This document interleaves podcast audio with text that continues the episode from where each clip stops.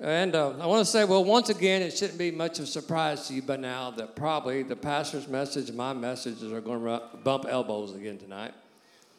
But uh, anybody coming here to have church, or you just want to come to attend church tonight? Hallelujah. If you have your Bibles tonight, I want you to turn to Mark chapter 2, and I'm going to begin by reading verse 1 through 12 tonight. Now, before I begin reading, I want to note that it's always important to pay attention to every word in a scripture.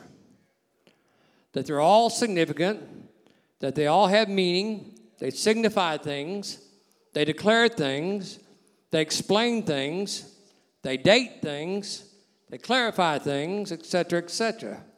So let's begin to dig into the word of the Lord tonight. In verse 1, it says, it begins by stating that this isn't the first time Jesus has been in Capernaum. Verse 1 begins by saying, and again, again, again, and again. You got to catch that point. He said, and again, making the point Jesus had been there before. And again, he entered to Capernaum after some days. He's pointing out there's been some space of time. Some days had passed since he'd been there and it was heard that he was in the house. Somebody told somebody he was going to be back in the house again. The word was out on the streets. Then, verse 2, it says, immediately, say immediately. Many gathered together, so there was no longer room to receive them, not even near the door. When there's not even enough room to stand up by the door, that means that this house was packed out. And he preached the word to them. Then came to him, bringing a paralytic who was carried by four men. And when they could not come near because of the crowd, they uncovered the roof where he was. So when they had broken through, in other words, they came determined to have a breakthrough and were willing to do whatever it took to get a breakthrough Nowadays, too many folks come in here in the presence of God not expecting nothing. They let down the bed on which the paralytic was lying. When Jesus saw their faith, he said to the paralytic, Son, your sins are forgiven you. And some of the scribes were sitting there and reasoning. In other words, they were questioning in their hearts why does this man speak blasphemies like this? Who can forgive sins but God alone? But immediately, say immediately, when Jesus perceived in his spirit that they reasoned this within themselves, he said to them, Why do you reason about these things in your heart? Which is easier to say to the paralytic, Your sins are forgiven you, or to say, Arise, take up your bed, and walk. But that you may know the Son of Man has power on earth to forgive sins, he said to the paralytic, I say to you, Arise, take up your bed, and go to your house. Immediately, say immediately, he rose, took up the bed, and went out in the presence of them all, so that all were amazed and glorified God, saying, We never saw anything like this. There it is, right there, church. That's a word for somebody tonight. There should be hands going up all over this place right now, just trying to snatch that word and saying, that's my word. How many of you would love to leave here this night with that as your testimony? That tonight I saw Jesus do something I've never seen before in the church house. And you're speaking about what you experienced in this house tonight. Speaking of how you saw God move tonight. How many of you want to see God do something you never seen him ever do before? Well, I don't know about you, but I'm ready to see God move in ways I've never seen him move before in this house. Jesus' presence was in that house then, and his presence is in this house now. So somebody tell me why it can't happen tonight. Come on, somebody.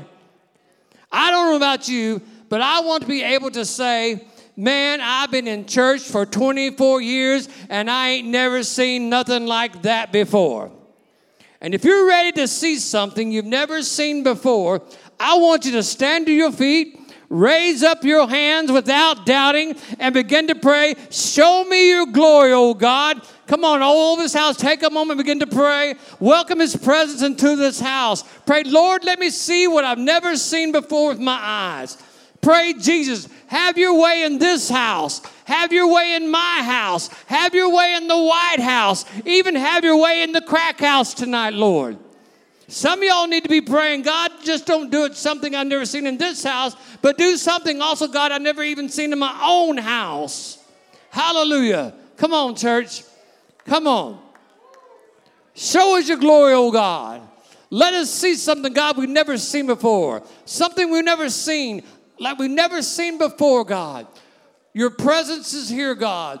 And we are in your presence, and where your presence is, God, Lord, the miraculous can happen. Go ahead and give him praise before you're seated.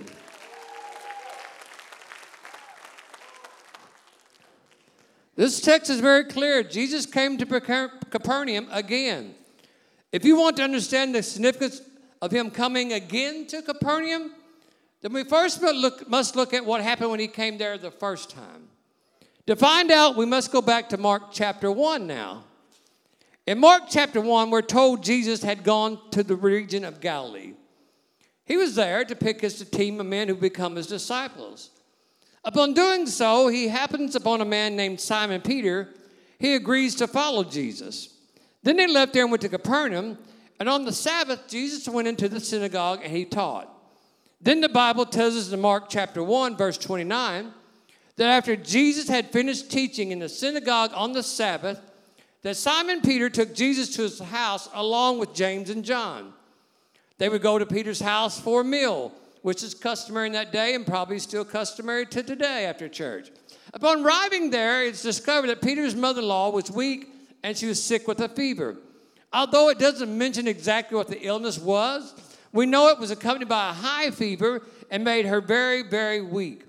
Peter, upon noticing her illness, made Jesus aware of it at once and he leads her to her room. Simon truly loved his mother in law. That's astonishing in itself. Now, a lot of men would do that for their mother in law. He leads Jesus into the room where she lay. And the Bible says Jesus took her by the hand and he lifted her up, and immediately her fever left her. And she began to serve them. And when the news of what Jesus did for Peter's mother in that house spread throughout the town, a deliverance revival broke out in that community that evening. Verse 32 says, At evening, when the sun had set, they brought to him all who were sick and those that were demon possessed. There were those messed up people the pastor was preaching about today. And the whole city was gathered together at the door of this house. Then he healed many who were sick with various diseases. This all happened because Jesus was in this house. His presence was there. And all because of one person getting healed, and the people told what happened in that house throughout their community. They had just saw a miracle.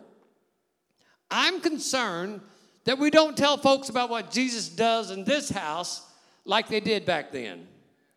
Because every time Jesus was in the house, it was noised abroad. Folks told folks. And I don't believe it was just church folks telling church folks. It was people going and telling their friends and their loved ones and their neighbors, perhaps even a stranger, that Jesus was in the house and that he could heal and he could deliver them. There's been some great things happening here, church. There are some great things still happening here in this house. And there's some greater things still to happen here in this house. And I believe if we'd noise it abroad, this house could be full. Every revival I've ever seen break out begin the same way. Jesus' presence would touch some folks, and they would tell others, and it would spread like a wildfire. This was before there was even an internet. It was simply done by word of mouth. We must ask ourselves an honest question How often do we tell folks about what he's doing now? I'm not just talking about telling other members of the church, I'm talking about telling folks in the community friends and neighbors and employees and even strangers and sinners. Comparing it to how much we share other stuff on Facebook, how does that compare to how much you share what Jesus does in here? When you have a victory, a breakthrough, a healing, an encounter with God, do you share it out there? When Jesus touches your brother Billy, do you share it? When six people gave their hearts to Jesus today, did you tell others? Did you post it on social media? When 26 people got baptized in one night, did you post it? Did you share that on social media? I love today seeing Amanda post that 11 people became members of this church because it will inspire, inspire others to become. If we let people know God is moving in the lives of people in this house, then that our family is growing. So often we go to great lengths to do things to encourage others to come to church through events and conferences and fellowships and programs, and we should all always do what we know to do. But do you know if we would tell them more about what Jesus is doing here, maybe we wouldn't have to work so hard at it. For the record, we got folks in here who've been healed by Jesus. For the record, we got folks in here who've been delivered by Jesus. For the record, we got folks in here who've been saved by Jesus. Amen? See, in Mark 1, just one woman got healed, and it was noised abroad, and as a result of it, the whole town showed up at Peter's house that night. And revival broke out. Many were healed of their sicknesses and diseases. Even demon possessed people were set free there. Sadly, sometimes all churches have got to talk about is their programs because they have no presence. They got Bible studies and sleepovers and fish fries and singings, but no presence. Therefore, they have to be very creative to entice someone to even come to church. When word of his presence alone should be enough to draw a crowd. But it's just as bad to have his presence, but we don't tell nobody. Telling folks the presence of God is in the house ought to cause them to want to come. Sadly, we only talk about church stuff to church folks. That's why we only have transfer growth and not new growth. Jesus knew how to get people to show up.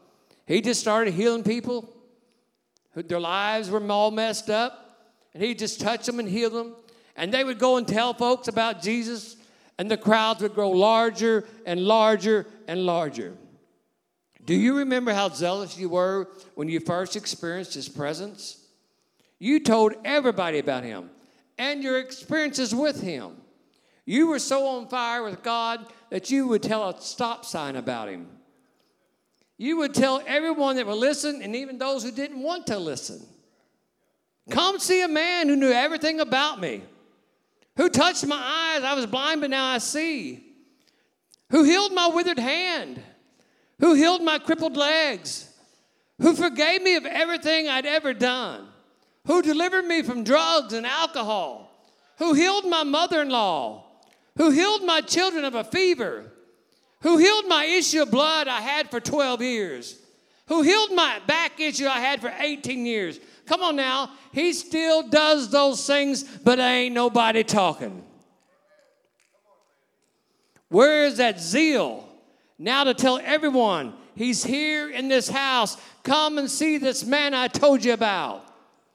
He didn't need a TV station or an internet to get the word out that he was in the house. Just word of mouth, people who saw something they had never seen before. Jesus' presence will attract folks who aren't even looking for him.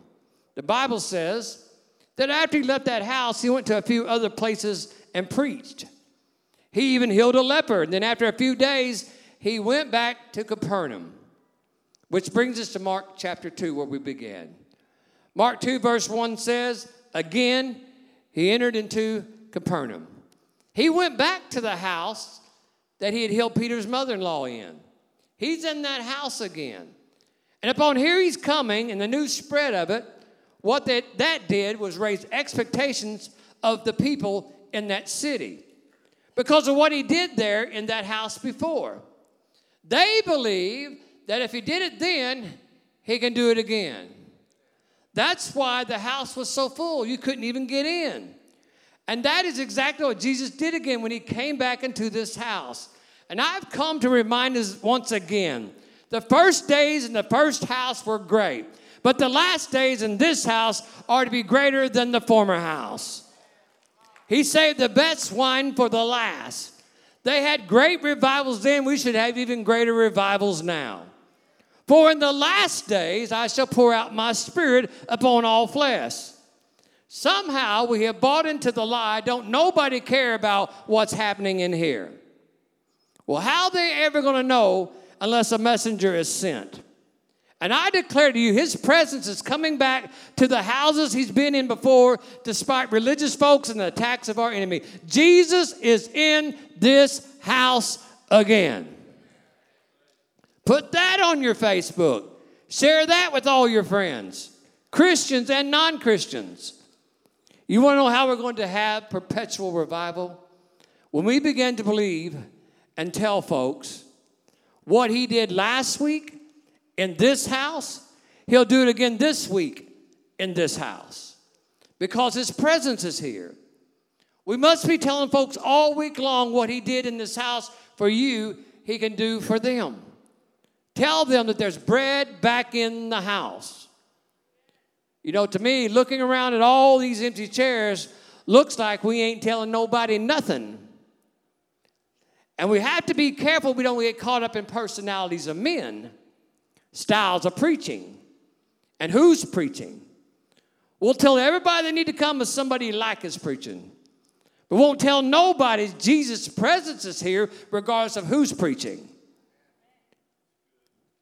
Oh, brother so and so is going to be here September 19. You got to come and hear him. He's so anointed. Can I tell you? He's not anointed if the anointed one isn't here. Tell me who's getting more glory publicly. Be honest. The man or God's presence? The best days for the church are here, and we don't need a certain man. We simply need the presence of God to be back in this house. And God is coming back to some places He moved in before to move in again like never before. I believe we're going to begin to see things that we've never seen before in this house. Can I get anybody in here to believe this with me tonight? Then you better start bragging about what God's doing right now. You better start noising abroad. His presence is in this house because He will do it again he will come back again. You know what? I'm glad He's not a one time God. He only heals one time, He only delivers one time, He only gives a breakthrough one time. He only sends revival one time. He only sends an awakening one time. I'm so glad he's not a one time God. That what he did then, he'll do it again. How many believe Jesus' presence is in this house tonight? All right, then I'm going to challenge you. I want you to reach in your pocket or wherever it is, and I want you to pull out your cell phone. Now, don't you act like you ain't got your cell phone with you. Go ahead and get out of that purse.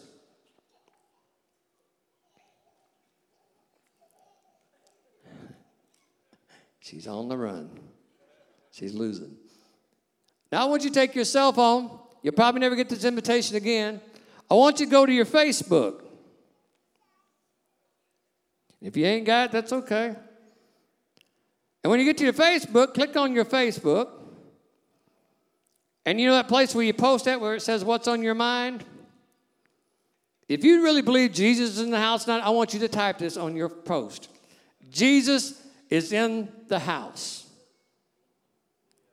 And then I want you to post that. And you can tag as many friends as you want to. I want to light up Facebook right now for this hour, and I want you to tell that people that aren't here out there that Jesus is in this house. Come on, somebody. So go ahead. Got your phone? Type it in there and then hit send. I'm going to give you just a second to do it. We got to tell folks the presence of God is in this house. Let them know they could have been here tonight. And they missed Jesus' presence being in this house. And you can tag all the other 400 people when you get home. I don't want you to sit there tagging 400 of them when I'm preaching, okay? But at least send it out one time and post it tonight. Let it hit Facebook. And let us tell the, the community that Jesus is in this house. Hallelujah. We have to have his presence and we have to make it known. When his presence shows up, we got to show up. If God done it before, he will come back and do it again in the same place He's done it before. I want to rebuke the lie that says the best days are over. There is so much more to be revealed by His presence. There's more of God that is hidden than has ever been revealed so far. We only have had a glimpse of things still to come. There's so much more promised. Revelations chapter 4 confirms this. It tells us there are angels that circle around the throne of God day and night before his presence. And they circle around crying, Holy, holy, holy is the Lord God Almighty, who was, speaking of the past, who is, speaking of the present, and who is to come, speaking of the more things to be revealed, declaring that there is no end to his glory. We have not even come close to seeing it all. That's why we have a need for eternity. There is no end to time. We will spend eternity forever seeing more and more and more of His glory. He is the God who was and is and is yet to come. Somebody give Him praise.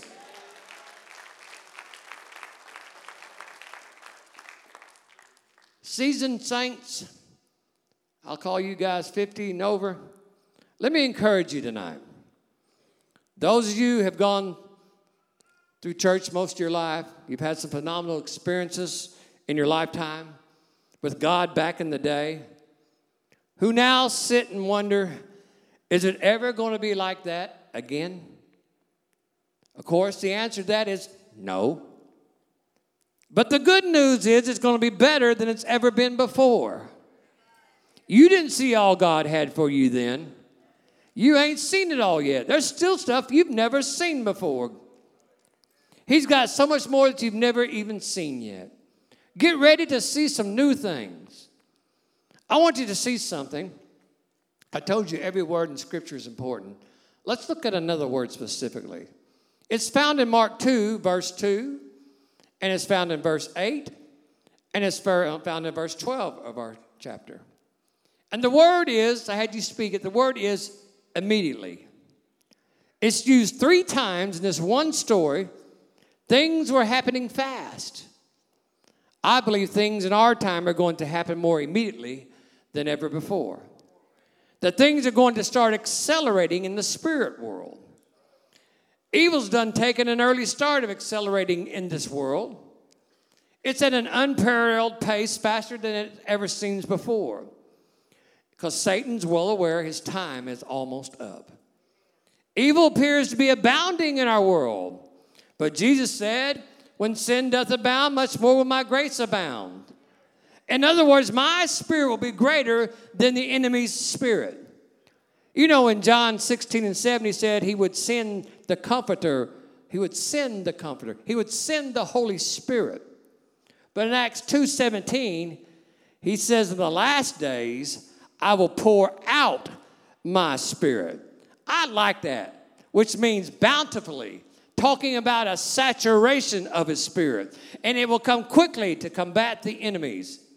He said that when the enemies come in like a flood, I will raise up a standard against him. Without a doubt, in the spirit world, things are accelerating quickly. I don't know about you, but my spirit is full of anxiety. I'm part of that remnant that the pastor talked about today. Like so many others, I feel an urgency to prepare. I feel like I have this push in the middle of my back, and it's saying, Hurry up, Get ready for something's fixing to happen like never before.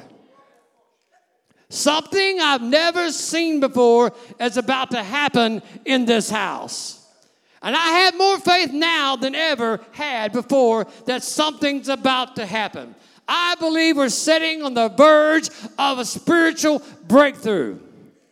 I have an anticipation that's led to an expectation that's been driven by a revelation that I got that this is that. The hour is here, the promise is here. And the atmosphere is being prepared for His glory to be revealed in this house, in my house, in your house. And it's time for the redeemed to say so. I believe I'm going to see God do things my eyes have not seen and my ears have not heard what the Lord has prepared for us. No, here, here, here's what I, I see happening. Malachi, come here. Malachi, come on. He's like, Dave, boy knows my name. Come here, Malachi. Stand right here. Face this way. Now I need three, I need some strong men. Come on, Jimmy and Scooter and come on, Marine. Greg, come on.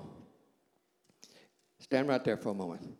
Here's Malachi trying to live in this present world, evil all around, abounding.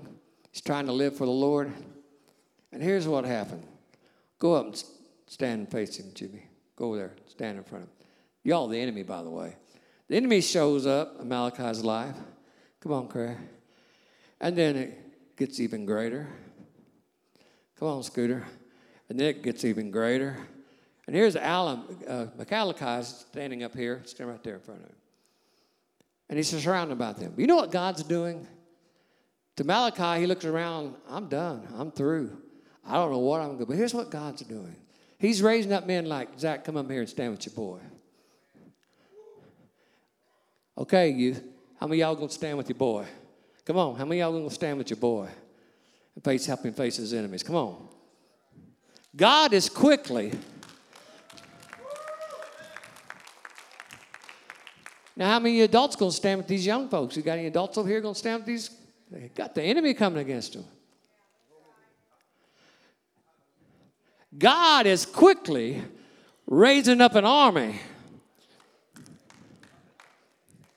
And what's happening here in Malachi's life is what was happening in the servant Elijah's servant's life when he looked out the window. And he said, Elijah, there's there's too many of them. The guy's surrounded. And Elijah said, Go look again. He looked a second time, this time through spiritual eyes.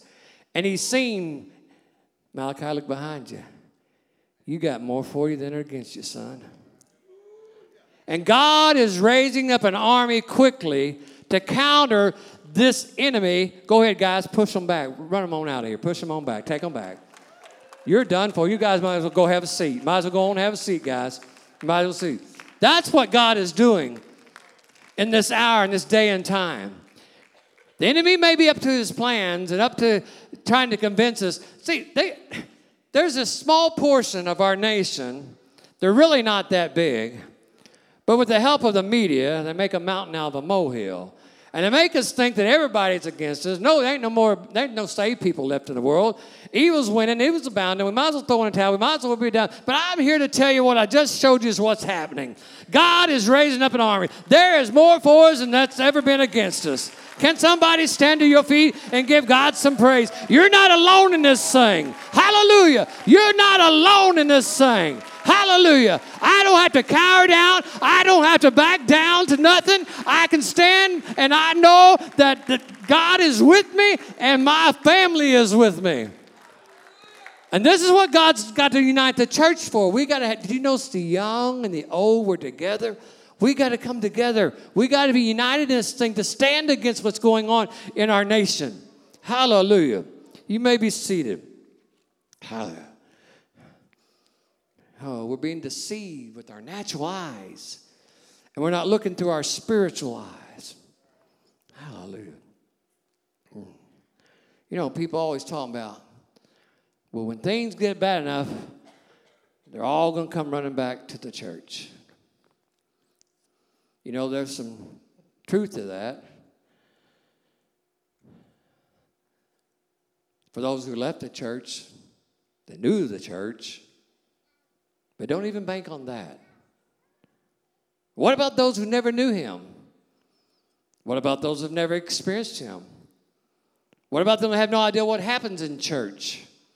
What about those who've never been to church when things get so bad? And I also want to ask, what are they going to come to? Why would they come here if nobody isn't telling them they should? They got to have a good reason to come here. When times are the darkest, it's not going to be because of all the events and programs and fellowships we offer. The world's got all them things too for them. But what they ain't got that we got is Jesus, and He is the difference maker. They need His presence. They got to know Him. Things are bad now, and the churches aren't full. For many, they are just turning to alcohol and drugs and gangs and sinful devices and lifestyles. They haven't heard nobody talking. The church is silent. And I say, Lift up your voice, O daughter of Zion, for I'm coming to live among you. It's time to speak up, church. We got what they need. And if you, as a Christian, is not excited about your church, why would they ever be? It should be silver and gold have we none, but such as we have, we give to you. We should give them Jesus and we should lead them to Jesus because things are accelerating fast. And God's about to wrap things up down here.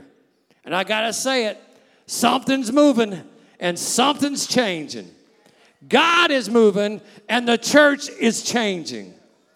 I feel the Spirit of God pushing me. I can't stop. I can't slow down. There's too much preparation to do before He comes back for the church.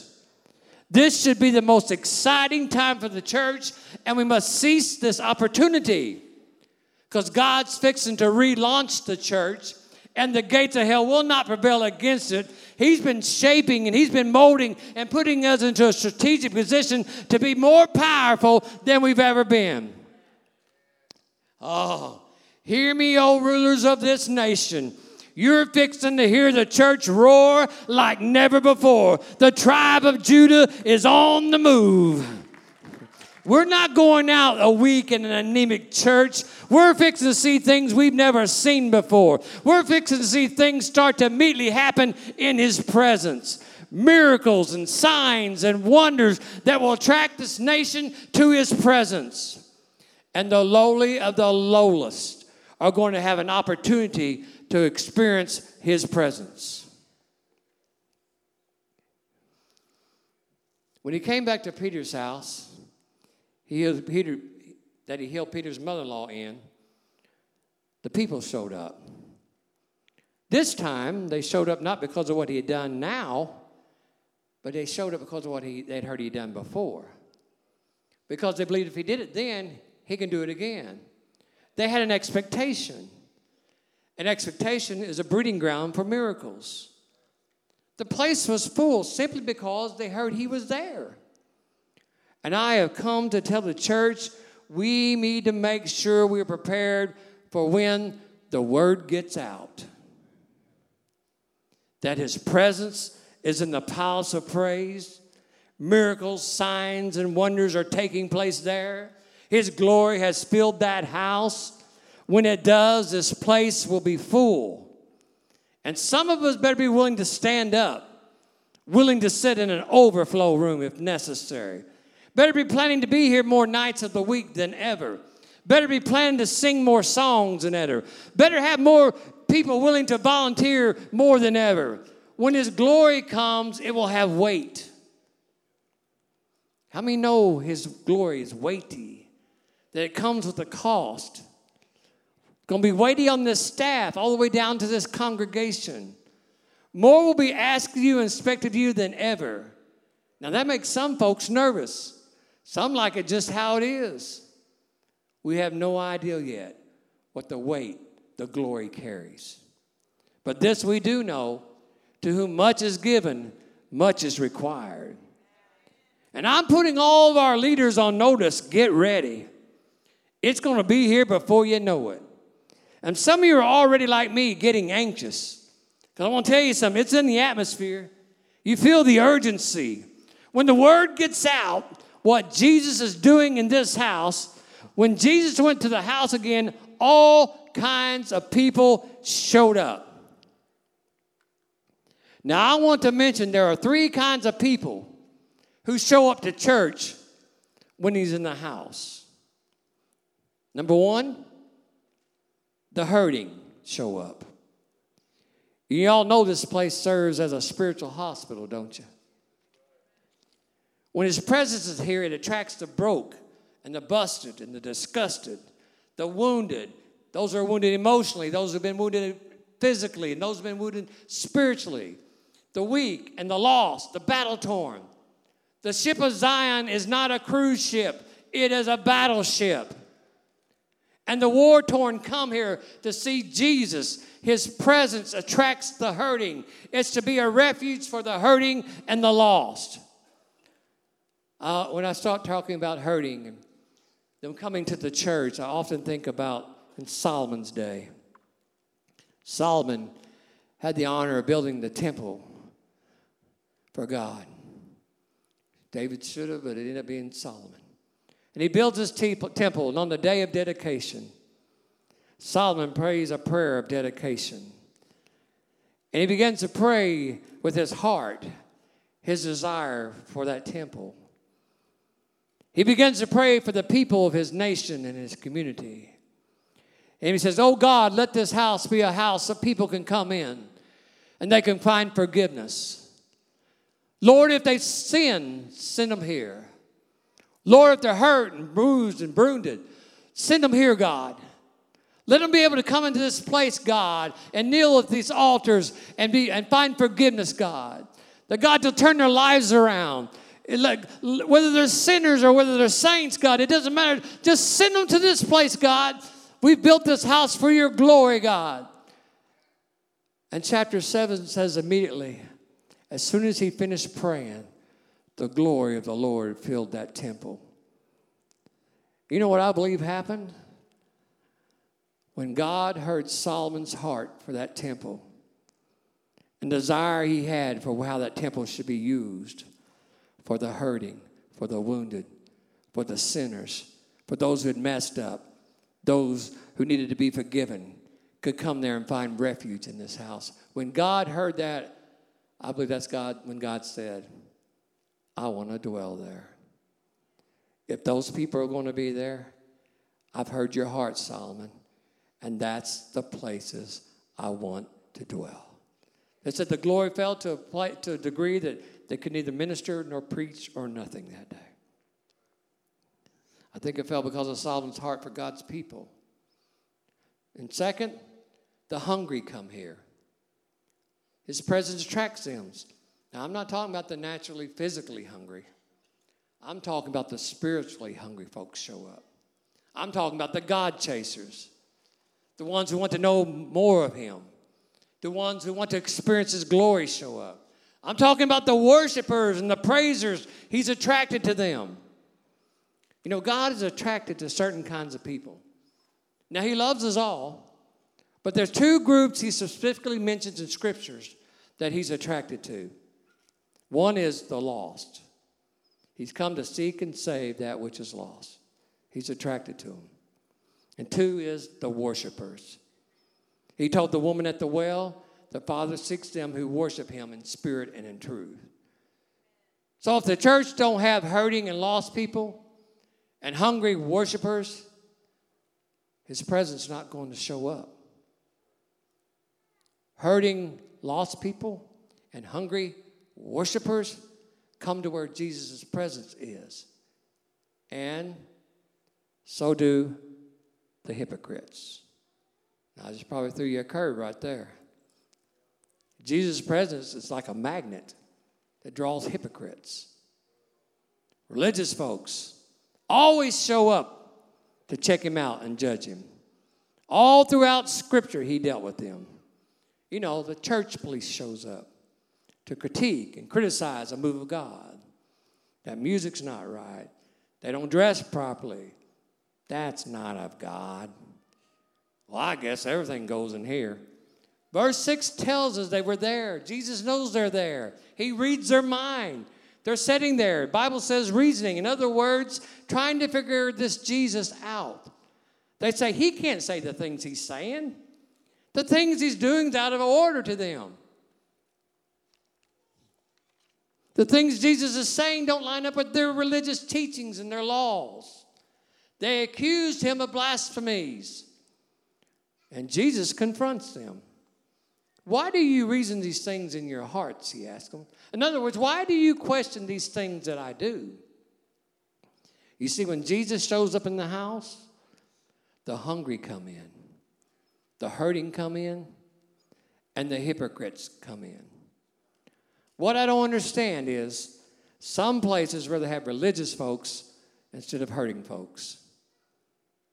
You know, just them 24, no more. They'd rather not have any worship if people are going to start getting all worked up, shouting, clapping, and dancing. Be careful when you let religious folks build the church. It will be led by religious mindsets, and God's presence will never be there. In this text, the house is full when Jesus gets there. Expectations in the atmosphere. You see, the first time he went to this house, only Peter and a few other disciples and a few family members were there. There was plenty of room for everyone. But after he healed Peter's mother in law, and word got out uptown about it, the Bible says by that night, the whole town had showed up Peter's house and revival broke out. But this time, before he even gets to Peter's house, when word just simply gets out that he's coming, the house was so full you couldn't put another person in it. Why? Expectation was in the atmosphere Hallelujah. They believed what he did back then, he could do it again, and they wanted to be a part of it. You see, people had heard the many testimonies of people that Jesus had touched days earlier. You see, your testimony serves as an encouragement to others, giving them an expectation of what he did for you, he can do for them. You know, we gather at these altars, and we still do to this day and we lay hands on the hurting and the sick and the afflicted. And still to this day, God does miracles around these altars. Why did we do this? Because we know He has and can heal the brokenhearted, cause the blind to see, set the captives free because God has anointed Him to. We do it by faith. We're instructed to lay hands on the sick. And then when we share what God has done for us in this house, it creates expectation in others. The atmosphere becomes charged with his presence. That day in Peter's house in Capernaum, the hungry were there, the hurting were there, the hypocrites were there because his presence was there and it attracted them. But Jesus simply tolerated the religious folks because he knew the hurting were on the way. He can't, we can't be stifled by the criticism of men. Then, sure enough, a paralytic was carried to Peter's house by four men all the way from another town. Why? Because the word had done spread miles away. They had heard of what Jesus did for Peter's mother in law and the many others that day, and upon hearing it, these men believed that he could do it for their friend too. They believed it so much they were willing to carry him to Peter's house. And when they got there, they wouldn't let a full house stop them. They came determined to get this man to Jesus. Now that's faith. So they cut a hole in the roof and they lower him down into his presence. Now I would have loved to been there and seen the look on those religious folks' faces at this point. They must have thought, look at these fools. They ain't got no respect for this house. They're out of order. These people have done lost their mind. Let's just see how this man called Jesus deals with this. What they didn't know, Jesus already knew he was coming. He wasn't surprised at all. You see, when people really believe his presence is in this house, I don't care how full it gets in here, the hurting and the desperate are going to find a way to get in here, and we got to help them get here. Jesus is not upset with how they came. He's impressed with their faith. He looks at the paralytic man and says, Son, your sins are forgiven. Now that set the hypocrites off. They accused Jesus of blasphemy. Jesus read their mind. Verse 8 that's when Jesus looks at them and says, Why do you reason these things in your heart? Which is easier to say to the paralytic, Your sins are forgiven, or you to say, Rise up and take your bed and walk? And verse 10 says, He says, So you may know the Son of Man has power on earth to forgive sins. He said to the paralytic, I say to you, rise, take up your bed, and go to your house. And verse 12 says, And immediately, say immediately, He rose up, took his bed, went out in the presence of them all, so that all were amazed and glorified God, saying, We never saw anything like this. And I have come to tell you, Jesus has come for the hurting, the lost, the hungry, and the worshipers. And, they're not a, and there's not a religious spirit or a hypocrite in hell that can stop him from doing for what he was sent to do. He's going to do it whether it's in this house or the next house. All power is given to him in heaven and on earth. What he did then, he can still do today. There is no end to God's glory. Would my musicians go ahead and come, please? Hallelujah. Would you stand with me? During Jesus' ministry, Jesus performed more than 40 miracles, including healing the sick, changing the natural elements of nature, even raising people from the dead. This miracle took place on the Sabbath day, which is a holy day where people were not allowed to work, which included performing miracles. But after leaving the synagogue, Many of the men that were worshiping him came with Jesus to Simon Peter's house, and they were planning to eat together.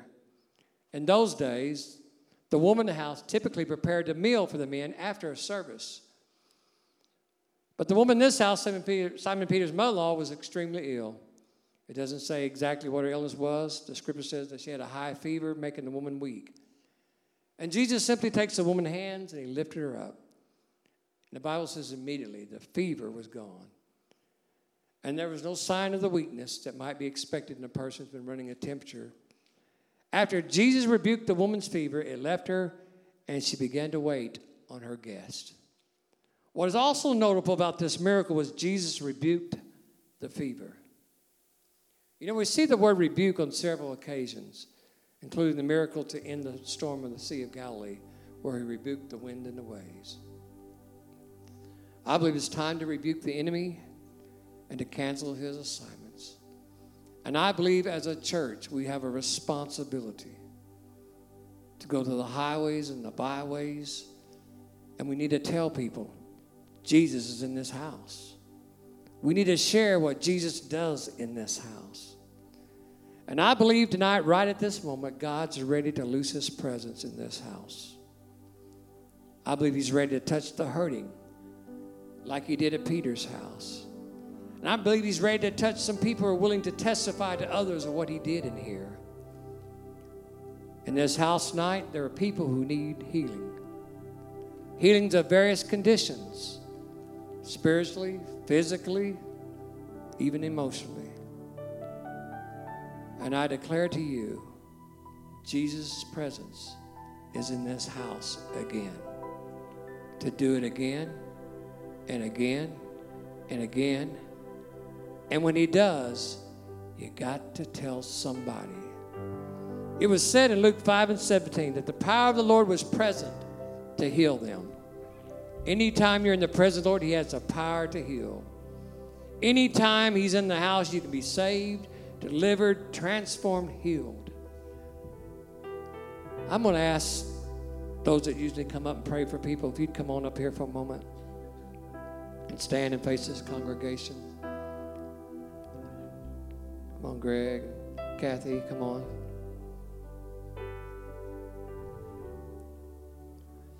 Jesus' presence is in this place to do again what he's done before, and that's to heal people.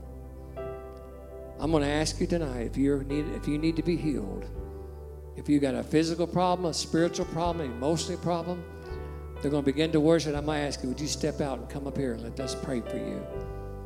Because Jesus is here to heal. If you're ready to see something you've never seen before in your life or God do in your life, I invite you, would you come? Let these people pray for you. You guys go ahead and begin to worship.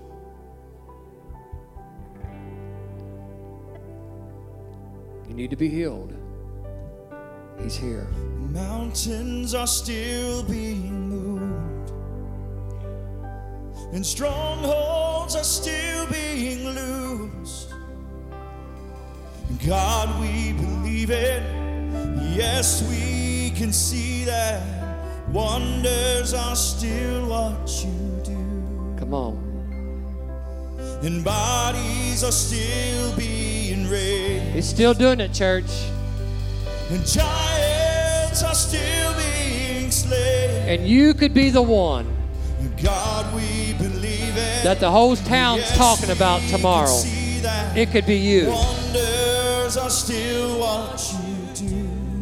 Hallelujah. We are here for you. Come and do God heal what you do.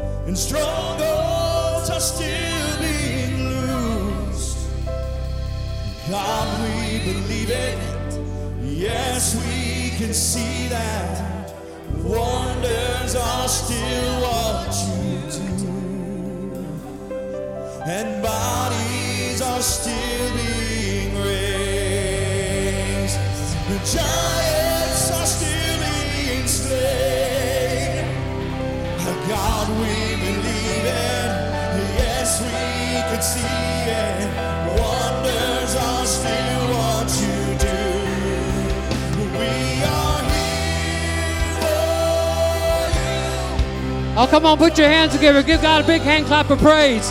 Come on. He's doing something in this place.